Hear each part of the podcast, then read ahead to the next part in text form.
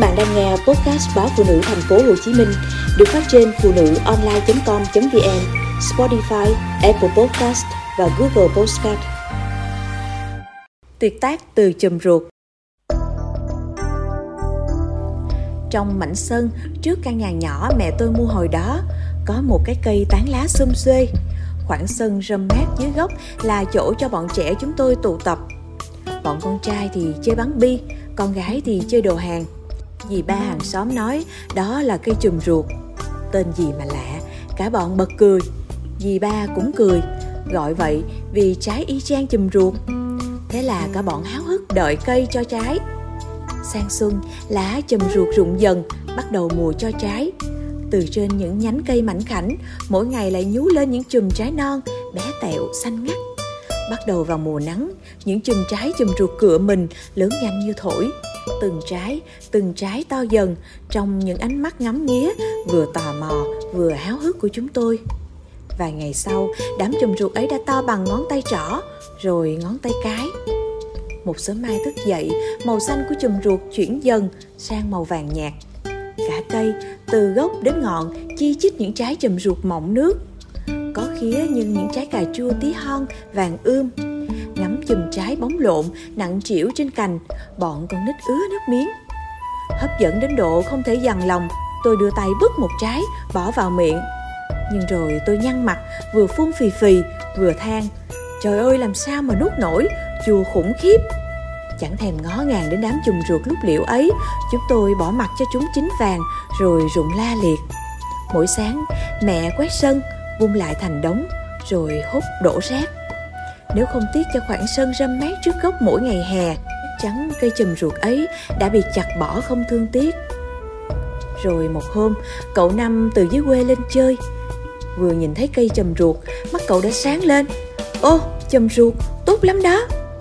Mẹ tôi thờ ơ, tốt gì chứ? Cậu Năm gật đầu, rồi chị coi. Cậu lấy rổ ra tuốt một nắm to, đem rửa sạch bỏ vào cái tô, cho thêm trái ớt, mấy muỗng đường, nửa muỗng muối và chút bột ngọt. Rồi cậu lấy cái chày giả nhẹ.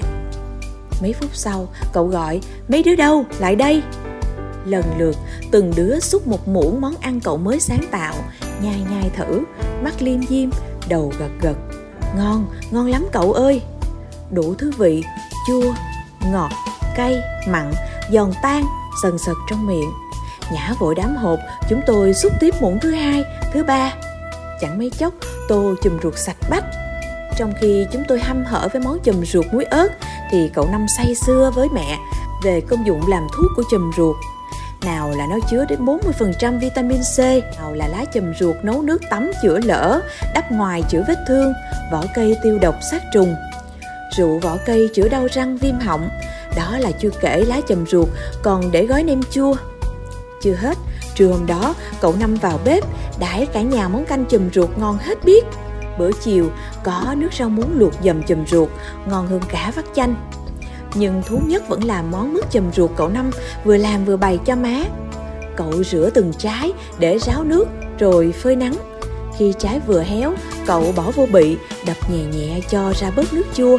Rồi cậu sên với đường, thêm chút muối, ít gừng.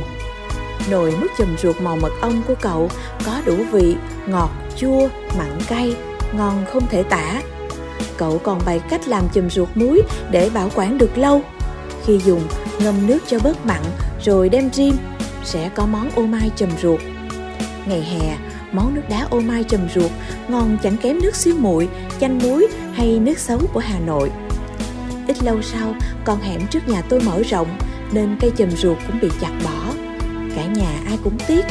Sau này, nhiều lần được ăn mứt chầm ruột, nhưng tôi không thấy ngon như mứt chầm ruột của cậu Năm làm.